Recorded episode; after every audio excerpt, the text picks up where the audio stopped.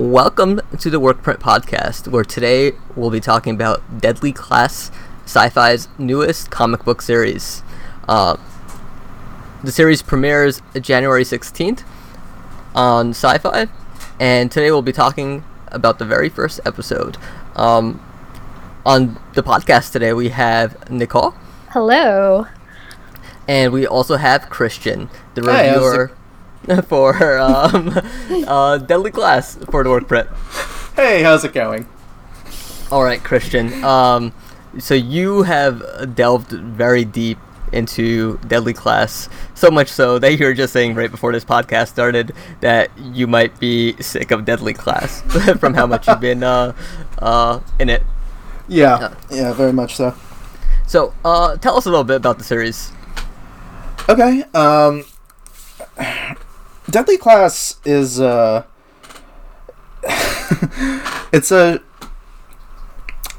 it's a story about this kind of like loner kid who uh, is wanted for murder. He gets recruited into a high school that trains assassins, and uh, he kind of wants to avenge his murdered family, who um, he he he blames his parents' deaths on uh, President Ronald Reagan, and so he gets pulled into this world, and it's not what it all uh, is cut out to be. Yeah. So it's set in the 80s, right? Yes. That's one of the things that seemed really kind of striking about the pilot.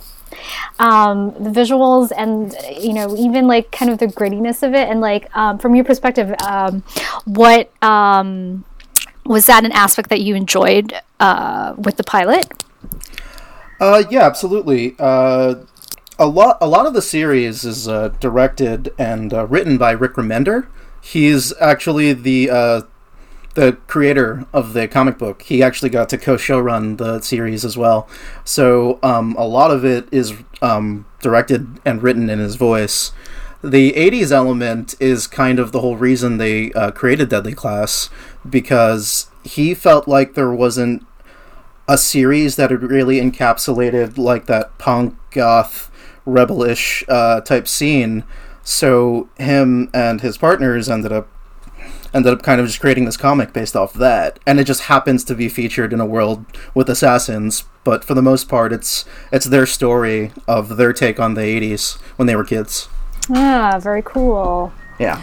Yeah, and I know um, you, uh, you mentioned in your review, uh, which will be going up around the same time as this podcast over at the Workprint, uh, that you know we've seen a lot of '80s influence on television uh, in the recent years. But I think one of my uh, favorite things about this is like how it takes that style, takes the grittiness of like a world of assassins, and then has one of my most favorite soundtracks in years. Uh, uh, do you have uh, any favorite song selections or anything, or has it just been more background for you? Uh, I mean, the pilot has a lot of great songs. Um, I list them in the article that uh, I did, or some of the artists, I should say. Uh, I'm a big fan of The Cure, uh, so I kind of dug that. Um, uh, to be honest, because of the uh, the showrunner being also the the person who who uh, wrote the comics, he like handpicked a lot of the the music tastes from what he used to listen to as a kid. So it's a very particular uh, soundtrack that he even used to inspire some of the actors uh, on set. It's like, hey, you're this character. This is what this person used to listen to. Um, so it's it's very detailed because it's kind of about his life, which is weird, but cool. In um terms of adaptation, uh, h- what can like comic book fans of Deadly Class expect from the series? Uh, so this one's a little tough because um, there's actually a really fascinating uh, interview about it with the Russo brothers saying um, it's virtually impossible to go directly from the comic to uh, television adaptation. There's never a pure one to one ratio. Things will always be changed, uh, especially with adaptations. Uh, probably the purest comic to uh, visual medium I've seen was Watchmen, and you saw like that was kind of like mixed from the audience's reactions. Uh, as for Deadly Class, um, there's just so much mature material and things that they can't feature for the uh, TV show because it would just break the censor rating. um, that being said, though, I think they do a pretty good job, especially because, again, the guy who created it is the showrunner or co-showrunner of the show. And I think what, one of my favorite things is just I haven't read the entire first trade paperback for it, but flipping through, looking at the images, the characters and the actors are look like they they look so similar. Uh, it, they really, I think, for their casting, handpicked some of like the most perfect matches for some of these characters. Absolutely. Uh, yeah, and even like from page to screen, uh, there's that one scene um, uh, in the pilot where Marcus is sleeping on the bench, and you see, and you see. Uh, an animated sequence of how his parents were killed, and if you actually look and compare it to, um, you look and compare it to what was actually in the graphic novel, it is, it is unbelievable. It's it's like they animated just the pages of that sequence. Funny story about that. Um, they did. Did they really? Um, so from what I, I gathered from the research I was doing was um, again because it was the same people. Uh, for some of these sequences, particularly all the uh, the kids and their flashbacks, um, they actually pretty much tried to translate the animation from the comic and animate it directly uh, onto the screen. Um, a big reason for that being is to try to be unique with their flashbacks, which is what a lot of series try to do. Um, but more than anything else, to embrace that style. Because again, it's all about that creator, man. Like, it's really his vision, a lot of it, so. Is there um, a character that really stands out for you right now um, on the series? Uh, I really dug Willie. Um, I don't want to ruin it for the fans, though. You kind of have to watch the pilot to see why. So, um, speaking of like Willie and cast of characters, uh, can you just run through uh, our band of misfits for Deadly Class? Uh, sure. Give me one second, because I don't want to miss anyone. Uh, all right, cool. You have uh, Marcus, who's our protagonist. He is sort of a loner. Uh, he keeps a lot of things to himself. He's got uh, a lot of inner monologues, uh, narr- self narration.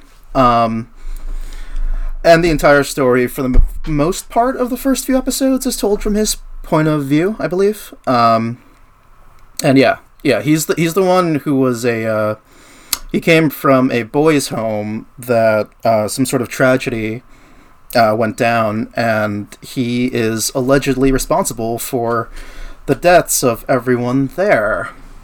Yeah, and I think one of my uh, favorite things from this pilot is they Marcus never fully says what happened to him at the boys' home, but there's a lot of great visual storytelling around it. Uh, like the scene when he finally gets the King's Dominion, uh, the assassin school, and he takes a shower, and you just see all the cuts on his body, uh, how he reacts to the knife that Chico holds against him uh, when he first encounters Chico in the hallways.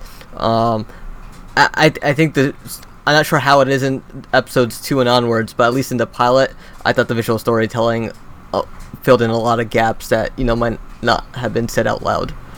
Absolutely, and I think the Russos actually had a lot to do with that for that pilot. Um, although they're not credited as directors, from what I hear, they did a lot of work on the action sequences, and they were very particular about what to emphasize on the uh, early scripts. So, Yeah. So speaking of action sequences, I think everyone's favorite Netflix girl has one of the coolest Yeah. ones early on in the episode. S- Tell us a little bit about Lana Condor, Christian. so Lana Condor is playing Saya, and uh, it's it, she's kind of like the most important character in the series. She's sort of amazing at literally everything. Like she's super smart. She's great at you know being an assassin. Um, she is really well connected. Uh, has deep roots with the yakuza, um, and she's kind of rocking the samurai sword and just kicking butt left and right. Ah, yeah, her sequence. I mean, she pulls up on a motorcycle, and you're just like, this girl means business. Absolutely. Yeah. Um. So, who else do we have rounding off this band? Right, right. Um, all right. So we have Billy, who's surprisingly a lot of people uh, favorite character from those who saw the pilot. Um, he he's sort of this punk uh, outcast kid, uh, but he's really sweet. Um, in the later episodes, you see it even more so. He's kind of the um, Ron to Harry Potter, the way I see him. So, um, yeah, which is also strange too, because uh, the next character I'm going to introduce is supposed to be Marcus's best friend. So they're kind of like both kind of awesome in that sense. Um, but as for Billy, uh, he he is kind of our entryway into that punk scene. So, like he really shows us a lot of that culture of the time. Yeah. Um, and then that gets me to the next character who's named Willie, which is very I know strange. Uh, this is my favorite character. He is this African American kid who basically represents what I think is like the Compton gangs of uh, South Central Los Angeles. They kind of brush over it, but that's kind of uh, his background. He's like the big, tough dude, the guy with a really tough reputation. But um, as you get to know him in the series, he's very squishy, and I kind of love him for that. Uh, yeah, he's he's played by uh, Luke Tennie, uh, and I think his first role. Wow. Yeah, and then uh, there's Maria. She's kind of um, the love interest uh, for Marcus. It's a little it's a little complicated to be honest, because she's also um, the girlfriend of uh, Chico, the guy that we mentioned earlier, who's the leader of the Soto Vatos gang, uh, which are kind of like the, the, the elite, the top gang of the school. Um, she's she's very charming, but she's also very uh, scheming. So she's cool, but she's also cunning and somebody you don't want to turn your back around, you know? Would you say that all the characters have kind of their own agendas, um, kind of coming into this? And do you, um, like, I know we sort of see a little bit of that in the pilot, um, but, you know, just from, at least from like the comic book perspective, is that something that definitely gets flushed out more? Absolutely. Um, this is a very character driven series, which is another reason I absolutely love it. Uh, it's strange, but every every one of these characters has some sort of motivation, uh, something that kind of uh, drove them to be at this school for some reason or another. And uh, they don't always get along. They all have different sort of objectives per se. So I actually wanted to ask you as well about how um, Marcus is Saya's pledge, and how um, like how does that all work? At, uh, you know, within the school. Uh, all right. So this is uh, this is interesting because it's a little different from the uh, from the comic book and the TV show adaptation. Uh, I think in the comic book, uh, Saya pledges for Marcus because, for the most part, I think everyone kind of just brushes him away. They gave him a chance. He kind of said no. They were like, no, never mind. It's whatever. Um, but in the TV show, they go out of their way to get Marcus on their team. So, um, to be frank, I'm not 100% sure how the pledge system is going to work in the show because it's very different from the uh, comic. But either way, uh, Saya is definitely the one responsible for what Marcus does. Hmm. Yeah. Which I'm sure will be quite interesting as the series goes along. Absolutely. Um, so let's talk about King's Dominion a bit. Uh, it's a school of assassins run by Master Lin, played by Benedict Wong, who many of you might know from Doctor Strange or Avengers: Infinity War. Um, walk us through this school and like I, don't want to say gangs, but more like affiliations uh, that are, um, you know, placed throughout. You know, regular high schools have your jocks, your preps, and so on and so forth. What does King's Dominion have? Uh, there's quite a few cliques in uh, in King's Dominion. Um, I can't remember all of them off the top of my head, unfortunately, but I'll try. Um, I think uh, to start with the the rats. That's the group that Marcus and all the punks are uh, a part of, including um, uh, Billy and uh, Petra and and Lex. Is it Lex or Lux? One of the one of the two. I can't remember his name exactly off the top of my head. Um, they're the outcasts. They don't come from any sort of special family or uh, are affiliated with any government organizations like the CIA because they have no like uh, family slash heredity. Um, they kind of just hang out together, uh, usually on the roof of uh, of the school, which I think they call the graveyard in the TV series. Um, and then there is uh, the I think the Kaiori Syndicate, I believe. I can't I can't remember how to pronounce it. Um, let me double check. Yeah, the Kar- Kuroki Syndicate. I'm totally butchering these names. I apologize. Uh, uh, that's the group that Sai is in charge of, and they're basically a family of uh, the Yakuza, or like one of the elite families of the Yakuza. And uh, she is a member and kind of in charge of them in the school. Uh, what's interesting about the show as compared to the comic is uh, they delve into that a lot more in later episodes, but I'll kind of just leave it at that because I don't want to, again, ruin it for other people. um, So I think there's a few more uh, the Dixie mobs, which my gosh. uh, I I believe uh, Billy describes as Confederate cousin diddlers, white nationalists, and Nazis, which I kind of found pretty. I, I I was just surprised they would allow Nazis into this school, especially after. Yeah, just because they're Nazis. All right, so it's funny that you mentioned that. Um, the show is, from what I understand, getting a lot of heat for the portrayal of that of that uh, group.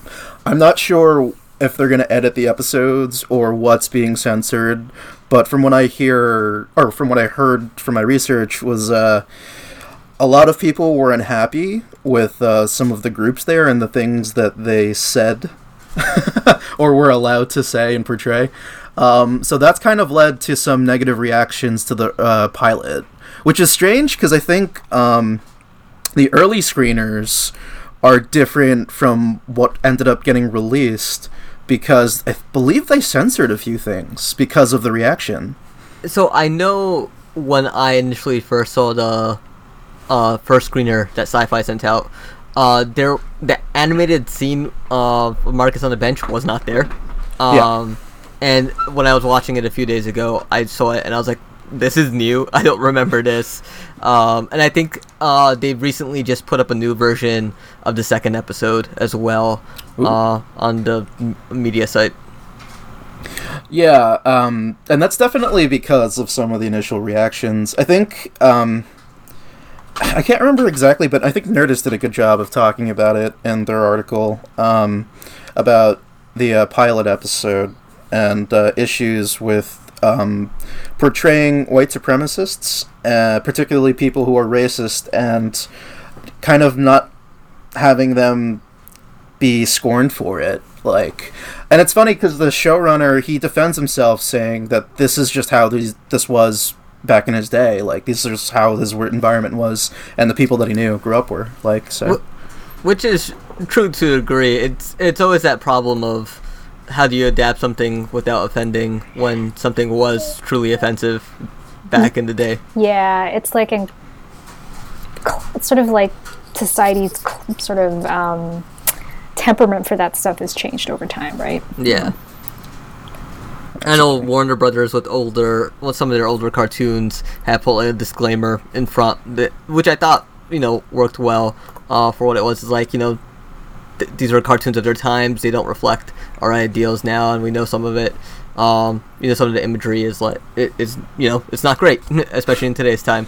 Uh, It wasn't great back then either, but uh, you know at least they acknowledge that Yeah, absolutely. you know something goes wrong in the past. Um, Oh wait, and there's a there's a few more. Uh, real quickly, the Yeah. Hessians are like the geeks. I have to mention that because that was really hard to get from the pilot. I kind of had to Google search who they were, and basically, there's some sort of like German um, armada type military. It, it- the entire thing's one big geek joke. They're just the nerds. They just didn't call them that. Um, I was actually wondering about that. I was like, are they just punk rock kids? I don't understand. Yeah.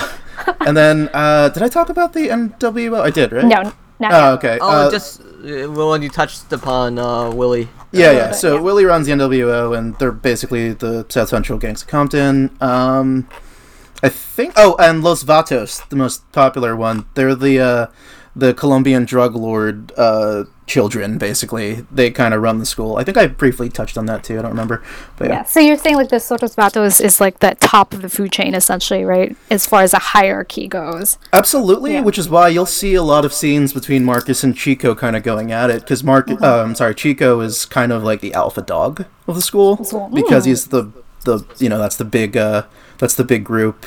Um, the only person who might also be the alpha dog is uh, Willie, but you'll see as the episodes go on, they kind of have a weird dynamic, the two of them. I know you described this pilot as like one of the best you've seen, and I'm right there with you. Um, how did you feel after watching the next three episodes that Syfy sent us? Um, it uh, it goes in a very different direction than I expected from the pilot. Um, and I'm not saying that's a horrible thing, or but I'm not saying that's like the best thing too. Um, what sold me about the pilot was uh, they left a lot of room to explore these uh, different these different groups um, the kind of the different cliques which I was interested in, and then um, I kind of wanted to see um, Marcus's story, uh, particularly where he was going to go next. Um, after what happened with episode one, and I think they did a good job with Marcus's uh, storyline, definitely giving it more context and depth. But they didn't really delve into the uh, social cliques as much. It goes in a very different direction the next few episodes.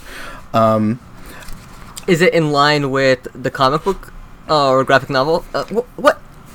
What exactly is it? Is it a comic book series or is it a graphic novel series? I it's uh, it's a it's a continuing graphic novel series. Okay. I mean, it's it's a comic book, but it's yeah.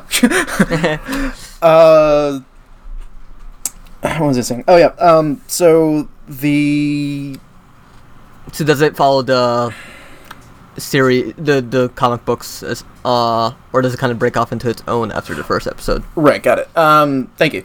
The the series doesn't follow the comic books to a T. From what I remember, the first trade back, like the first half of it, was very much featured in the pilot. And what's interesting about the next few episodes is they really just kind of delve into the school, which I did not expect. So a lot of it is kind of like the high school itself, which really isn't covered that much in the comic book.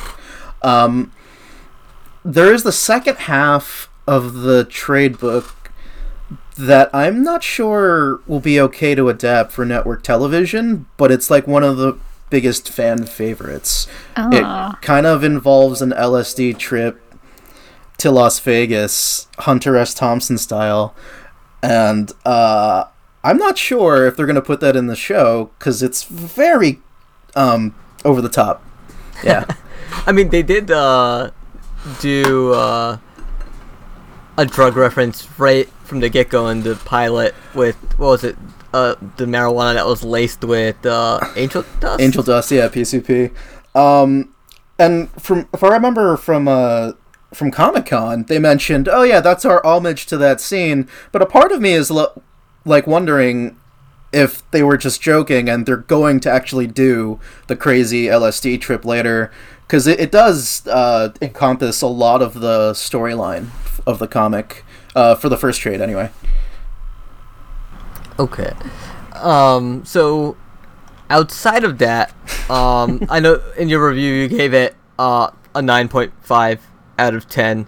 Uh, any final thoughts you want to share? Like, what's your what's your pitch to get people? Like, I'm guessing you want people to watch this. So, what's your, I guess, three sentence pitch on why folks should uh, tune in? Uh, the Russo brothers do a great job uh, executive producing. There's just a lot of action sequences that are well executed. Uh, the acting is pretty amazing uh, for the material that they're given, and uh, the writing is still pretty up there. Uh, I would say it definitely captures that countercultural essence of the late 80s, early 90s. So, if you've ever been like a misfit, this is like the perfect show, show, for, for you. Yeah. Nice. And I will say, doesn't this show doesn't really seem to shy away from violence, which is like an interesting aspect of it. Yeah. Absolutely. Yeah. And I put it up there, the at least the pilot episode up there with Lost as one of my favorite episodes. Ooh. Of, uh, like first episodes of a series. Mm-hmm. Uh, I mean, like visually, it's breathtaking. Some of those scenes, like the festival in the beginning. Um, yeah. And just like yeah. the aesthetic of it all, uh, it just pops. Uh, I can't wait to watch more. Same um, here. I just Same need to make here. time for that. um, we will make time for you, Syfy. Yes. so, um, pl- so I think that wraps us up for our pilot episode of Deadly Class. Um, we, I, I, what do you guys think? Well, should we be doing weekly episodes for this? Podcast episodes? Um, How do you guys um, want to approach this? I mean, I'm, I'm still going to cover uh, with articles and stuff, but I yeah. wouldn't be opposed to it. However, I will mention there's so much good television right now. It's kind of insane. It really is. Yeah. Um, so much I mean, TV, so little time. I mean, yeah. Netflix just dropped hundred shows, and I'm already behind. Oh my god! On every single one. yeah. um, and there's hundred more coming tomorrow. Yeah. Oh my god. yeah. So, um, keep an eye out on the Workprint podcast feed. We should have more content coming your way. Uh, we just released a Gamescast episode after two and a half years. Nice. And like we never skipped a beat. Uh, and we're working on uh, setting a date again for next week uh, for another episode. Uh, later this week, mm, Nicole and I will be talking magicians. Uh, it's awesome. Yes, awesome. sneak preview. It's awesome. Uh, we've seen the first three, and I think we'll have more of a conversation style uh, mm-hmm. moving forward. I think for Deadly Class, what we were looking for was, you know, just uh, Christian's been so deep in this series for so long. He's our guru on this. Yeah, we figured we'd ask him about the series, give you guys uh, better insight on where the series came from and what it's about.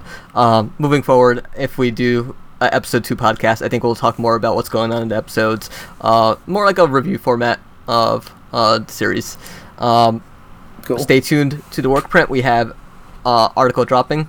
Um, along with this podcast for Deadly Class, and Christian will be covering it weekly as well. Shameless plug. Follow yes. Christian on Twitter and the work print on Twitter. yes. So um, you can you can visit us at theworkprint.com. Uh, follow us on Facebook and Twitter at the Workprint and Instagram and Instagram, YouTube as well. Throw us a uh, subscribe. We you know we tend to do interviews with celebrities at Comic Con. Um, we have a lot of stuff up there, so give us a subscribe. Um, you can follow myself over at Twitter at Bilal underscore Mia. Christian, where can people find you? Uh, it's on the work print because I don't remember my own handles. I believe it's XN Angelus at everything, but yeah, you can find it on the work print. And Nicole. Oh, and um, you can follow me on Twitter with, at Nick C two uh, N I two I's and then an X and then a C. All right. Thanks for joining us. Catch you guys in the next episode. Awesome. Bye. Bye. Bye. Awesome.